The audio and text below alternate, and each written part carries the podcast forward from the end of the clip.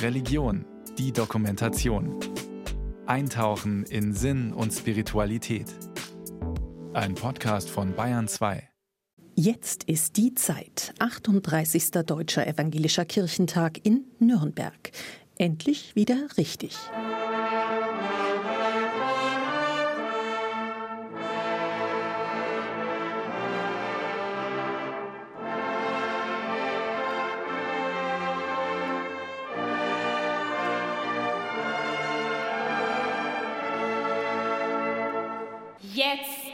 Ist die Zeit. Jetzt ist die Zeit für Kirchentag in Nürnberg. Herzlich willkommen zum Eröffnungsgottesdienst des Deutschen Evangelischen Kirchentags hier in Nürnberg. Danke, dass wir hier sein dürfen. Wahnsinn.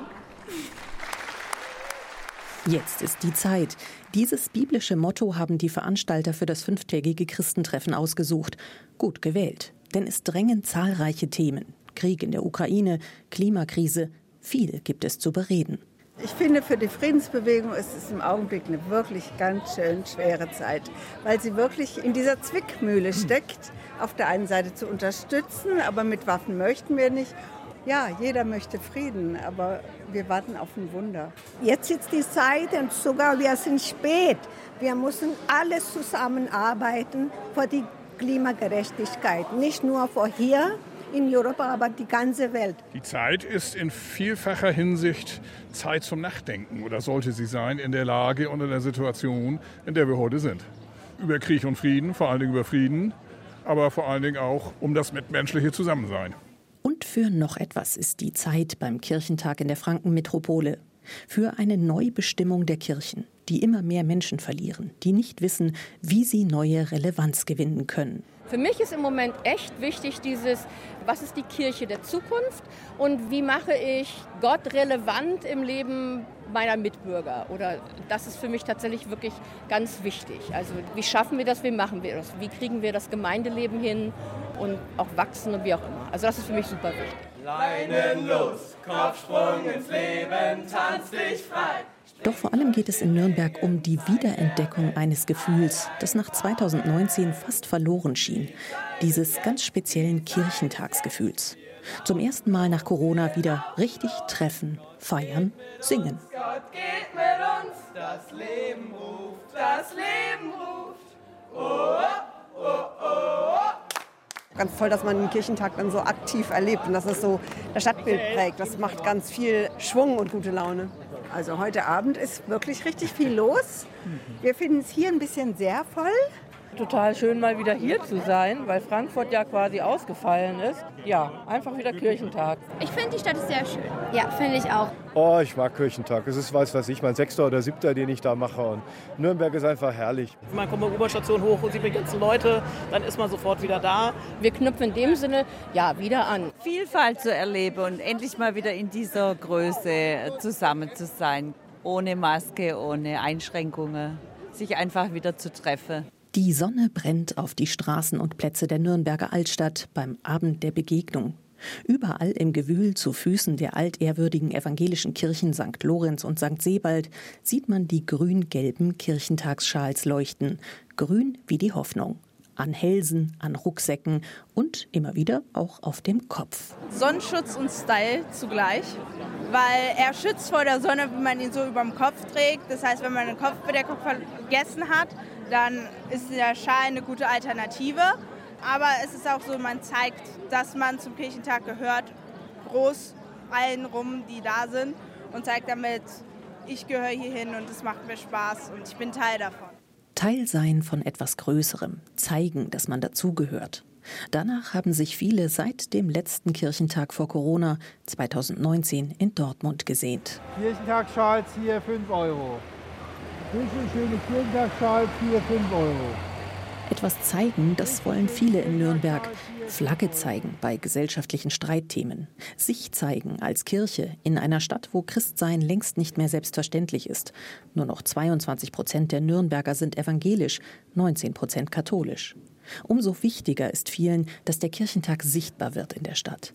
Die Erwartungen der Veranstalter waren groß.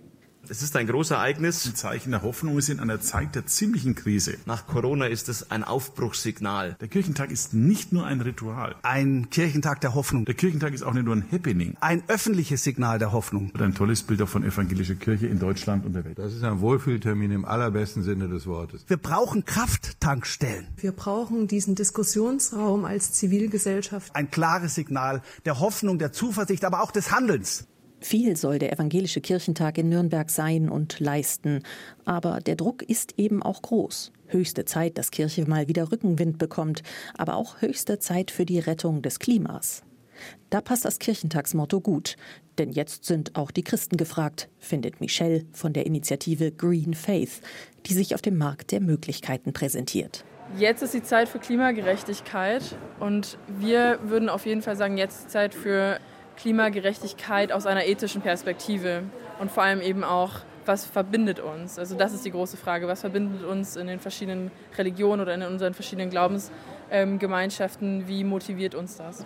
Einerseits geht es natürlich einfach darum, die Menschen zu erreichen, die auf dem Kirchentag sind und die dazu für begeistern, sich selbst stärker für Klimagerechtigkeit einzusetzen. Aber wir hoffen natürlich auch, dass der Kirchentag auch in Gesellschaft und natürlich vor allem in Politik reinwirkt und deutlich macht, dass sich für Klimagerechtigkeit einzusetzen und das Schutz von Schöpfung, aber auch Schutz von gerade marginalisierten Menschen, die ja von Klimakrise stärker betroffen sind, eine ganz zentrale Forderung von Christentum ist und wer sich christlich nennt, sich auch dafür einsetzen sollte. Sagt Georg Sauerwein von der Initiative Christians for Future. Klimaaktivisten sind zahlreich beim Evangelischen Kirchentag. Sie wollen ihrem Thema in Nürnberg Gehör verschaffen. Mit Worten, manche auch mit Taten. Am Rande des Kirchentags setzen und kleben sich Mitglieder der letzten Generation auf den Asphalt vor dem Nürnberger Hauptbahnhof. Einige von ihnen tragen Kirchentagsschals. Euch wird auch eine Versammlungsfläche zugeteilt. Die Versammlungsfläche ist vor dem Halbgang, Haupteingang vom Hauptbahnhof. Wir sind heute hier, um zu zeigen, dass die Kirchen auch ganz deutlich sagen müssen, die Politik tut viel zu wenig. Wir haben wirklich den Klimanotstand bereits auch die Kirchen müssen da sagen, was wirklich Phase ist, dass nämlich die Klimakatastrophe schon begonnen hat, dass das 1,5 Grad Ziel nicht mehr erreichbar ist, dass wir jetzt dringend handeln müssen, um noch das Schlimmste zu verhindern, alle gemeinsam und dass es wirklich politische Veränderungen braucht. Es ist Zeit, Stopp zu sagen. Stopp zu sagen zu dem, dass unsere Erde zerstört wird, unsere Lebensgrundlagen zerstört werden. Sie sitzen jetzt nicht auf der Straße, sondern stehen am Rand. Ich gebe ehrlich zu, ich bewundere den Mut von den Leuten, die das machen. Ich selber habe nicht diesen Mut, aber ich möchte zumindest meine Solidarität zeigen. Ähm, wir werden jetzt arbeiten, wir werden jetzt natürlich hier auflösen, diese Sitzblockade. Und da können wir euch jetzt hier nicht gebrauchen. Ich finde, die Aktion an sich aufmerksam zu machen auf den Klimaschutz, das ist wichtig. Aber die Art und Weise hier, wir standen vorhin drüben, da kam der Krankenwagen nicht durch. Da mussten die Leute erstmal weggezerrt werden. Also Klimaschutz ist wichtig, wirklich sehr, aber nicht so. Es ist gut, was ihr macht. Ich traue mir das nicht, aber ich finde es gut, was ihr macht. Politische Partizipation, Spaltung der Gesellschaft. Wie krisenfest ist Demokratie? Und wie kann, wie darf ziviler Widerstand aussehen? Auch das sind Themen, die in Nürnberg viel besprochen werden, aber nicht nur auf den großen Podien, sondern manchmal auch ganz einfach bei einer Bibelarbeit in einer der großen Messehallen. Immer wieder höre ich von Menschen, die in ländlichen Regionen leben, und vergessen wir nicht, das ist immer noch die Mehrheit in unserem Land. Immer wieder höre ich, dass sie sich so gar nicht wiederfinden in all den Debatten, die in der Politik und in der Gesellschaft so lautstark geführt werden. Frank-Walter Steinmeier mit einer Bibelarbeit auf dem Kirchentag. Zwar gehört Politprominenz bis hinauf zu Bundeskanzler und Bundespräsident durchaus zum Stammpublikum bei den evangelischen Christentreffen, vor allem bei den Diskussionsrunden in den Messehallen. Aber ein amtierender Bundespräsident mit einer Bibelarbeit, das gab es so bisher noch nicht. Es geht um die biblische Geschichte über die Hochzeit zu Kanaan, auf der Jesus Wasser in Wein verwandelt. In der Geschichte ist es Maria, die als erste merkt, dass der Wein ausgetrunken ist und Jesus um Hilfe bittet. Seine Reaktion ist zunächst merkwürdig abweisend. Bei allem Respekt, Frau, was geht uns das an? Meine Stunde ist noch nicht gekommen. Was geht uns das an? Diese Frage ist uns aus den politischen Debatten der letzten Jahre leider sehr vertraut. Immer wieder wurde sie gestellt.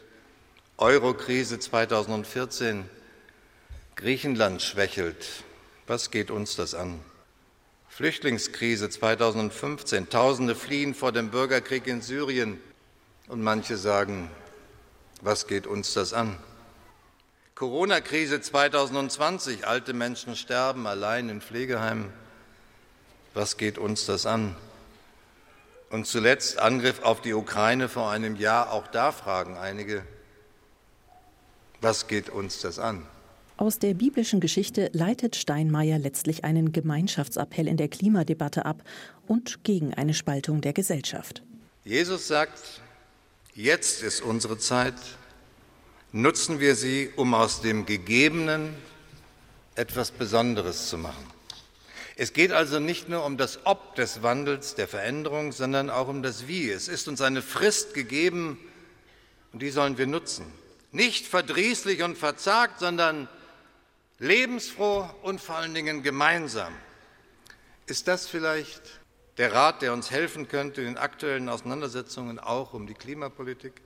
Auseinandersetzungen, die immer unversöhnlicher geführt werden, die bei aller technologischen Detailschärfe manchmal aus meiner Sicht etwas zu vorschnell über menschliche Ängste und Verunsicherung hinweggehen? Steckt hierin nicht auch ein Plädoyer für Gemeinschaftlichkeit, für Gemeinsamkeit.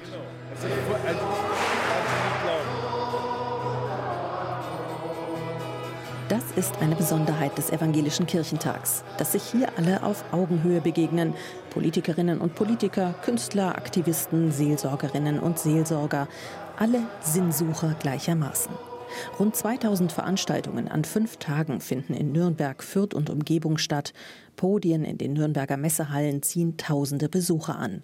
Zum Beispiel beim zentralen Klimapodium. Wer hat's verbockt? Wer trägt Schuld und Verantwortung an der Klimakrise?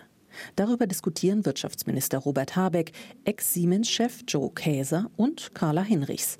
Und die Klimaaktivistin verteidigt den zivilen Widerstand der sogenannten letzten Generation mit flammenden Worten. Einer müsse ja die Versäumnisse der Politik lautstark benennen. Was hat denn wachgerüttelt? Was hat denn den großen Wandel bewirkt? Und es waren Menschen, die nicht sich irgendwo friedlich irgendwie hingestellt haben mit einem Schild, sondern es waren Menschen, die unterbrochen haben, die gestört haben. Und das ist das, wo wir uns einreihen. Und ich kann, Herr Habeck, ich kann Ihre Sorge verstehen. Ich kann verstehen, dass Sie Angst davor haben, dass die Gesellschaft sich weiter spaltet. Aber die Gesellschaft, die spaltet sich ja gerade. Und das habe ich ja auch erwähnt.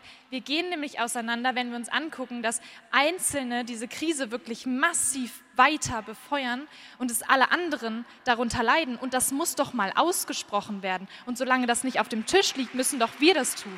Wir haben dringende Erwiderungen. Ich kann mich gar nicht entscheiden, aber Joe Keser war zuerst. Ja, Frau Hinrich, ich, ich würde für Sie auf die Straße gehen, wenn man Ihnen verbieten würde, friedlich zu demonstrieren. Was die Methode angeht, mit der Sie Ihre Überzeugung darbringen, habe ich eine andere Meinung. Was ich aber sagen möchte zum brennenden Haus, ich würde gerne mit dem Thema Klimakrise ein anderes Beispiel nehmen. Stellen Sie sich vor, wir haben einen herzkranken Menschen. Wir würden doch um Gottes Willen nicht diesem herzkranken Menschen eine Medizin geben, damit das Herz gesund wird, aber dafür die Leber stirbt. Das heißt also, wir haben ein multikausales Thema. Wir haben das Thema des Klimas, wir haben das Thema des Wohlstandes, wir haben das Thema des sozialen Friedens, wir haben das Thema, dass wir in Deutschland 1,8 Prozent CO2-Ausstoß haben und in der Welt 100 Prozent. Wir haben das Thema dazwischen arm und reich. Die Entwicklungsländer, die sagen, ah, hört mal, Freunde, ihr seid fett und faul und reich geworden. Auf unsere Kosten sollen wir jetzt den Klimaschutz retten, bloß weil wir in China 30 Prozent Ausstoß haben. Wir wollen eben auch Freiheit haben. Wir haben ein multikausales, verdammt schwieriges Problem. Dann gehen wir doch gleich weiter an Robert Habeck, der auch antworten wollte. Naja, ich hatte das Gefühl, ich bin quasi indirekt angesprochen worden. Antworten wollen wollte ich unbedingt nicht, aber ich kann schon. Schön, dass Sie es trotzdem tun. Frau Hinrichs, ich muss das so sagen. Ihr Protest ist unspezifisch. Er trifft nicht irgendeine Gruppe, die man adressieren will, sondern irgendwie alle. Und wenn man irgendwie alle sagt, dann trifft man in Wahrheit niemanden.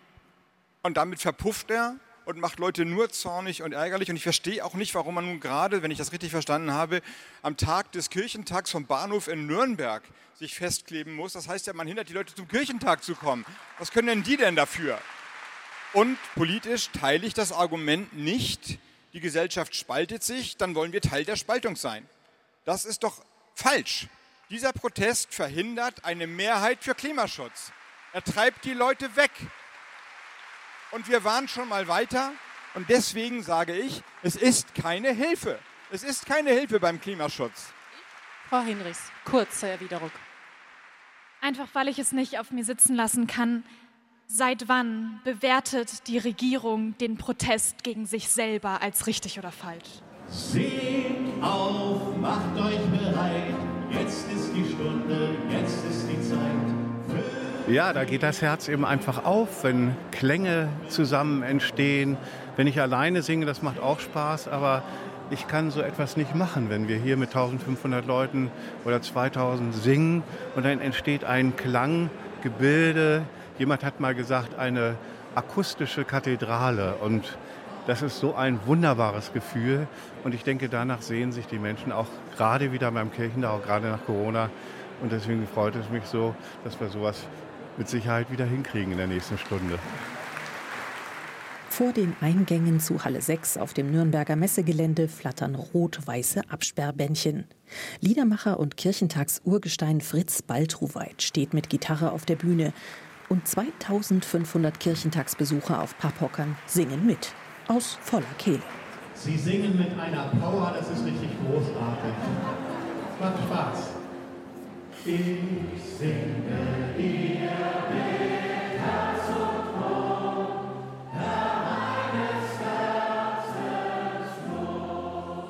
Trotz aller Power und Lebendigkeit, der Blick übers Publikum zeigt ein Meer grauer Köpfe. Die Kirchen erleben schon lange ein Wegbrechen der Jugend. Wird der Kirchentag alt? Zumindest können sich nicht wenige noch an das letzte Mal erinnern, als Nürnberg Gastgeberstadt für einen evangelischen Kirchentag war. Allen voran Liedermacher Fritz Baltroweit selbst, aber auch viele andere. In Nürnberg 1979 haben wir zum ersten Mal das Lied Wo ein Mensch Vertrauen gibt gesungen. Das hat ja auch seinen, seinen Weg gemacht. Also Kirchentag ist ganz oft Wegbereiter für Lieder, für die Gemeinden dann auch. Ich kann mich an Nürnberg erinnern, weil das, meine ich, die Kirchentagsliederbücher waren, diese blauen, wo die 79 drauf stand. Also mein erster Kirchentag war 1979 hier. Vor 44 Jahren war der Kirchentag schon mal in Nürnberg, ja. Da war die Theologie der Befreiung ein großes Thema mit Lateinamerika. Da war ich 22. Und die NATO-Nachrüstung war natürlich damals also großes Thema, ja. Viele Highlights finden auf der Messe statt, aber auch die Nürnberger Innenstadt ist jeden Abend voll mit Menschen. In der Fußgängerzone zu Füßen der Lorenzkirche steht eine Frau in einem selbstgenähten Kleid aus verschiedenfarbigen Kirchentagsschals, quer aneinandergereiht. Da hat jemand einige Kirchentage miterlebt. Das ist ein lila Tuch aus Hannover. Auch da haben wir schon über das Ende der Welt sozusagen debattiert. Was haben wir denn dann noch? Wir haben hier unten, glaube ich, irgendwo Stuttgart, wir haben Dresden, wir haben Bremen, wir haben Hamburg, wir haben Dortmund beim letzten Mal und Berlin. Wir haben Berlin. Der Grüne ist Dortmund. Ich hätte noch Stuttgart und Frankfurt. Seit Jahren pilgern diese Frauen alle zwei Jahre zu Kirchentagen bis vor wenigen Jahren noch gemeinsam mit ihren Müttern. Die sind inzwischen verstorben. Nun erleben sie einen weiteren Bruch.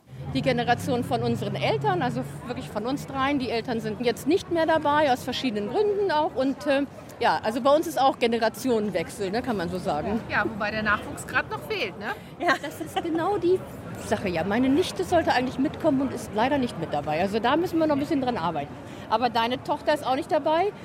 Da müssen wir auch dran arbeiten. Ne? Ja, die sind da nicht so reingewachsen. Nee, noch nicht ganz. Ne? Ja. Wie jung oder alt ist er also nun, der 38. Evangelische Kirchentag? Genaue Zahlen dazu werden nicht herausgegeben. Man sieht einerseits viele graue Häupter, aber andererseits lagern auf den Wiesen des Messezentrums zahlreiche bunte Grüppchen aus Jugendlichen und jungen Erwachsenen. Wir sind hier als Konfifahrt, also beim Konfirmandenunterricht. Aber die Gruppe ist irgendwo, keine Ahnung, wo. Wir haben die seit zwei Stunden oder sowas nicht mehr gesehen. Wir sind hier mit einer Gruppe von ungefähr 20 Leuten von der evangelischen Jugend, also vom Kirchenkreis aus. Natürlich muss ich die Schülerinnen motivieren, weil wir aus Berlin kommen und in Berlin ist Religionsunterricht ja freiwillig. Wir haben eine Gruppe von 21 Leuten mitgenommen. Was diese Lehrerin aus Berlin schildert, das ist freilich ein gesamtgesellschaftliches Phänomen. Kirchen verlieren an Relevanz und es fehlt ihnen an Nachwuchs. Eine Veranstaltung wie der Kirchentag ist vielen Jugendlichen gar kein Begriff mehr. Da sind die Religionslehrer gefragt. Wir sind halt in die Klassen direkt reingegangen und ich würde sagen, wir mussten gar nicht so stark motivieren. Es ist wichtig, dass man die SchülerInnen direkt anspricht, also dass man da direkt auf sie drauf zugeht. Würden wir jetzt einen Flyer irgendwie auslegen, einen Poster gestalten, das würde nicht so viel bringen. Ursprüngliches Ziel der Veranstalter des Kirchentags, auf jedem Podium sollte mindestens eine Person unter 30 sitzen. Das ist am Ende doch nicht gelungen. Dafür haben doch viele, die deutlich jünger sind, den Weg in die Veranstaltungen gefunden. Also heute waren wir zum Beispiel bei dieser Wer hat's verbockt mit Habeck und den ganzen anderen Menschen. Das war sehr, sehr interessant. Wir waren auch beim Jugendzentrum bei einem Stand. Da ging es um Liebe und Sexualität, um Familie, aber auch um Gewalt. Und das war sehr interessant. Im Zusammenhang mit queer sein, also mit LGBTQIA. Wir hatten uns gestern Morgen mit unserer kompletten Gruppe eine Diskussion angehört über äh, Antisemitismus. Antisemitismus. Genau, mit äh, verschiedenen äh, Juden und Jüdinnen. Äh, zum Beispiel eine jüdische Lehrerin oder ein jüdischer Professor, glaube ich. Ja. Und die haben sich darüber unterhalten, ähm, was sie für Erfahrungen gemacht genau. haben mit Antisemitismus. Gestern waren wir dann bei einer TC-Andacht abends und haben auch selber mitgesungen und es war wunderschön. Es war eine wunderschöne Kirche. Es waren 30 oder 40 Menschen und alle haben gesungen mehrstimmig und da hat man einfach Gänsehaut.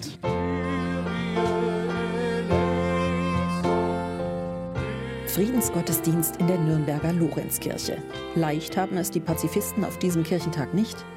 Was früher auf Kirchentagen laut gerufen wurde, Frieden schaffen ohne Waffen, das wird heute und vor dem Hintergrund des russischen Angriffskrieges gegen die Ukraine nur noch fast verschämt geäußert. Viele halten es mit Bundespräsident Frank-Walter Steinmeiers Aussage zum Auftakt des Kirchentags. Auch ich hätte mir nicht vorstellen können, dass ich einmal sagen würde, neben all den anderen Anstrengungen, es ist auch Zeit für Waffen. Und was ist mit gewaltfreiem Widerstand? Was mit einer Friedensethik der Bergpredigt? Halte auch die andere Wange hin? Selig die Friedfertigen? Unter Kirchentagsbesuchern herrscht dazu eine gewisse Ratlosigkeit. Nur wenige halten dem christlichen Pazifismus noch uneingeschränkt die Stange. Ich finde, für die Friedensbewegung ist es im Augenblick eine wirklich ganz schön schwere Zeit, weil sie wirklich in dieser Zwickmühle steckt. Auf der einen Seite zu unterstützen, aber mit Waffen möchten wir nicht.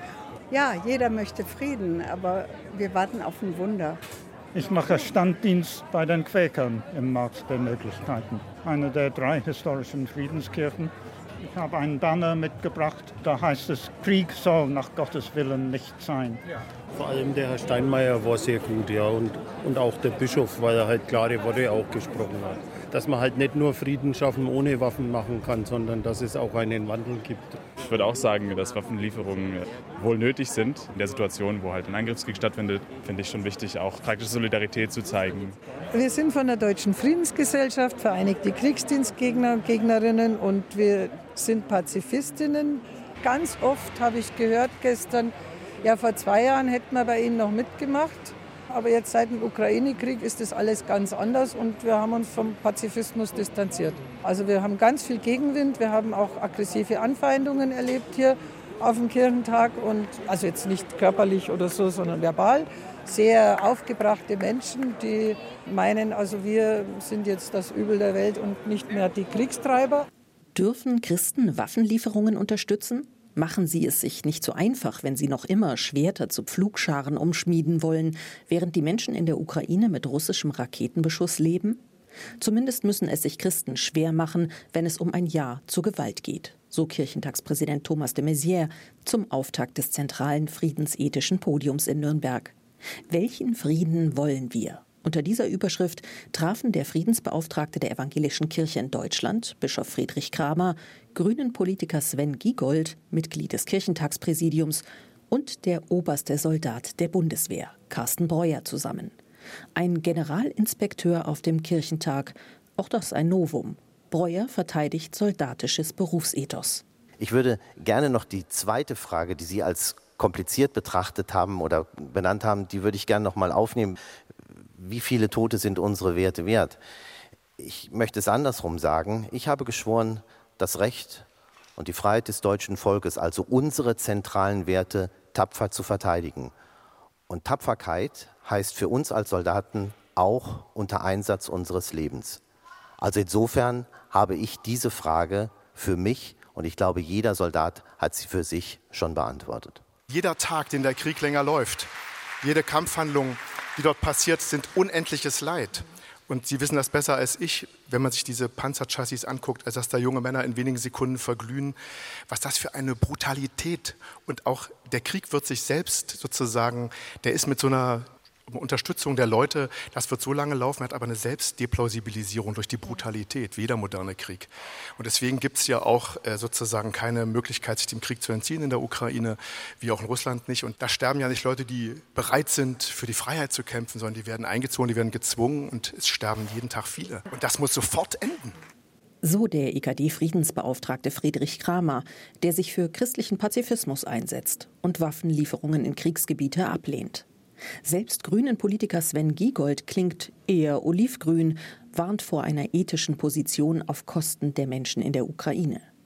Über allen ethischen Debatten dürfe man nicht deren Blickwinkel aus den Augen verlieren. Immerhin gelte für die Staaten im Westen eine Hilfsverpflichtung. Ich teile, dass letztlich natürlich äh, ein Waffenstillstand dort das Ziel sein muss, um dann sozusagen in Verhandlungen überzutreten. Aber ich finde etwas ganz grundlegend. Wenn jemand Opfer einer Gewalttat wird, dann definiert das Opfer, wie lange es sich wehren will und nicht abstrakte Debatten hier auf einem Podium. Und was ich hier wirklich schief finde, ist so zu tun, als wenn es in der Ukraine keine große Mehrheit äh, für den Einsatz von Waffen gäbe. In der Ukraine ist es nicht ein undemokratisches Land und alle mir bekannten Informationen dazu sagen, die große Mehrheit der Menschen in der Ukraine will nicht hinnehmen, dass ihr Land in dieser Weise überfallen, geteilt, womöglich ganz erobert und so weiter will. Daher hat dieser Krieg auf dieser Ebene, auf der Seite des Opfers eine Legitimation. Und wir sind zur Hilfe verpflichtet. Und so sind sich die Diskutanten letztlich nur darin einig, die Ukraine ist das Opfer und hat ein Recht auf Selbstverteidigung. Dafür spricht sich auch Bundeskanzler Olaf Scholz bei seinem Besuch auf dem Kirchentag am Samstag aus. Die Bedrohung, die von dem russischen Angriffskrieg gegen die Ukraine ausgeht, ist für uns alle gefährlich. Denn Russland hat mit seinem Angriff auf die Ukraine den Konsens der europäischen Friedens- und Sicherheitsordnung der letzten Jahrzehnte aufgekündigt. Und dieser Konsens war, dass in der Welt, in der wir heute leben und in unserem Europa Grenzen nicht mehr mit Gewalt verschoben werden dürfen. Das ganze Dilemma der Friedensdebatten dieses Kirchentages blitzt auf, als ein Störrufer beim Auftritt des Bundeskanzlers auf der Nürnberger Messe lautstark Friedensverhandlungen einfordert. Scholz reagierte prompt. Verhandeln ist okay. Die Frage ist, wer verhandelt mit wem und worüber.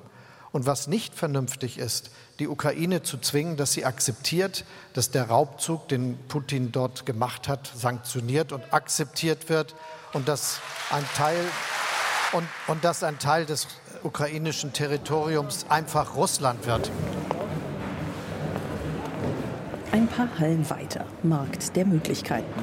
Zahlreiche kirchliche Gruppen, Einrichtungen, Initiativen stellen sich hier vor. Von Brot für die Welt und Kirchenpresse über Freiwilligendienste und Jugendverbände.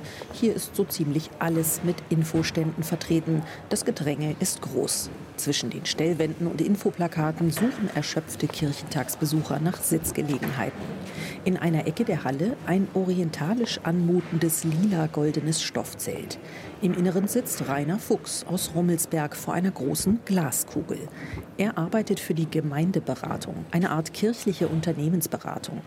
Tag für Tag melden sich bei ihm Kirchengemeinden auf der Suche nach der Kirche der Zukunft. Uns wird immer wieder die Frage gestellt, wie wird denn die Zukunft? Und von dem her haben wir es heuer mal ernst genommen und haben das Wahrsagezelt hier aufgestellt, um in die Zukunft schauen zu können. Mit Kugeln, wo man reinschauen kann aber das Augenzwinkern vorne dran, weil wir haben am Zelt stehen, vom Wahrsagen lässt sich wohl leben, aber nicht vom Wahrheit sagen. Und das ist ja genau immer das, was wollen die Menschen hören und wie beraten wir? Und wir beraten so, dass wir sagen, die Stärken liegen vor Ort und ihr seid die Experten. Was wir können, ist euren Prozess zu begleiten. Wie die Gemeinden sich neu erfinden, das sei von Fall zu Fall unterschiedlich, sagt der Gemeindeberater. Die Probleme aber, mit denen Gemeinden zu ihm kommen, sind eigentlich immer dieselben. Tatsächlich die Reduktion und es wird immer weniger und die Arbeitslast verteilt sich auf weniger Schultern. Die Ressourcen werden weniger. Wir müssen uns um Gebäude und sonst was kümmern. Wir wollen eigentlich Glauben und Gemeinschaft leben und müssen ständig administratives Zeug tun und denken in Kirchenvorständen. Was tun gegen den Schwund? Wie im Gespräch bleiben bei den Leuten? Wie künftig noch die Kirchen füllen mit zu wenig Nachwuchs? Darum drehen sich in Nürnberg viele Diskussionen und Workshops und auch viele Besucher treibt die Frage nach der Kirche der Zukunft um. Aber der Kirchentag gibt vielen auch neue Ideen. Also ich habe gestern ein sehr tolles Wort gehört, ein toller Spruch vom Eckhard von Hirschhausen. Wie hat er gesagt, wir müssen nicht mehr an nächste Liebe, sondern an übernächste Liebe denken. Also nächste Liebe bedeutet immer unser nächstes Jahr, aber wir müssen noch ein bisschen weiter denken. Und so stelle ich mir die Kirche von morgen vor, an die übernächste Liebe. Offen für alle Menschen, die in die Kirche gehen wollen. Also keine Ausgrenzung und äh, dass auch jeder seinen eigenen Stuff in der Kirche machen kann. Dass jeder Lust auf Kirche hat und dass es einfach eine Gemeinschaft ist, eine Gemeinde. Modern, losgelöst von alten Tradition und frischer Wind in die Zukunft. Das wünschen wir uns. Auf jeden Fall muss die Kirche der Zukunft jünger sein und offener sein. Und ich verspreche mir, dass sie sich auch den gesellschaftlichen Fragen stellt, die auch hier Teil des Kirchentages sind. Korrekt. Ja, lebensrelevant, alltagsrelevant. Ich würde sagen, in Teilen der Kirche finden wir das auch jetzt schon. Punkt.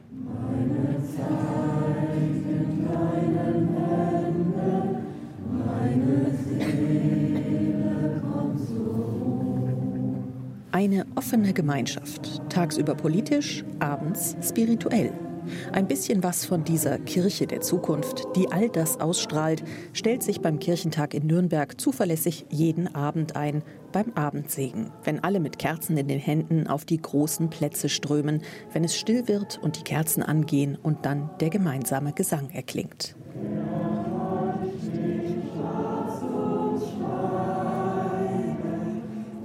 Auf dem Hauptmarkt, dem Kornmarkt, im Messezentrum, überall da, wo die Menschen in Nürnberg zu Tausenden mit Kerzen in der Hand zusammenkommen, entstehen dichte Momente, denen sich kaum einer entziehen kann. Man kommt so noch mal zusammen und jeder hat irgendwas heute Abend erlebt. Man erzählt sich noch mal und lässt alles noch mal Revue passieren.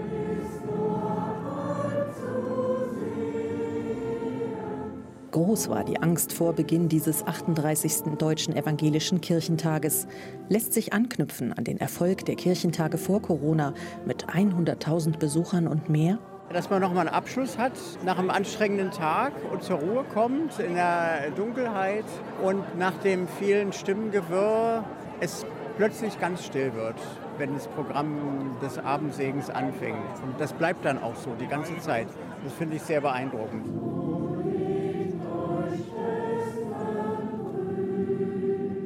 Immerhin 60.000 Dauerteilnehmer kamen nach Nürnberg.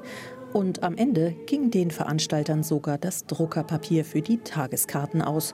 So viele Kurzentschlossene kamen dazu. Es ist einfach grandios, wenn man da steht und meine Kinder ankommen und sagen, ah, wie haben wir denn ein Feuerzeug, wie sollen wir denn die Kerzen anmachen?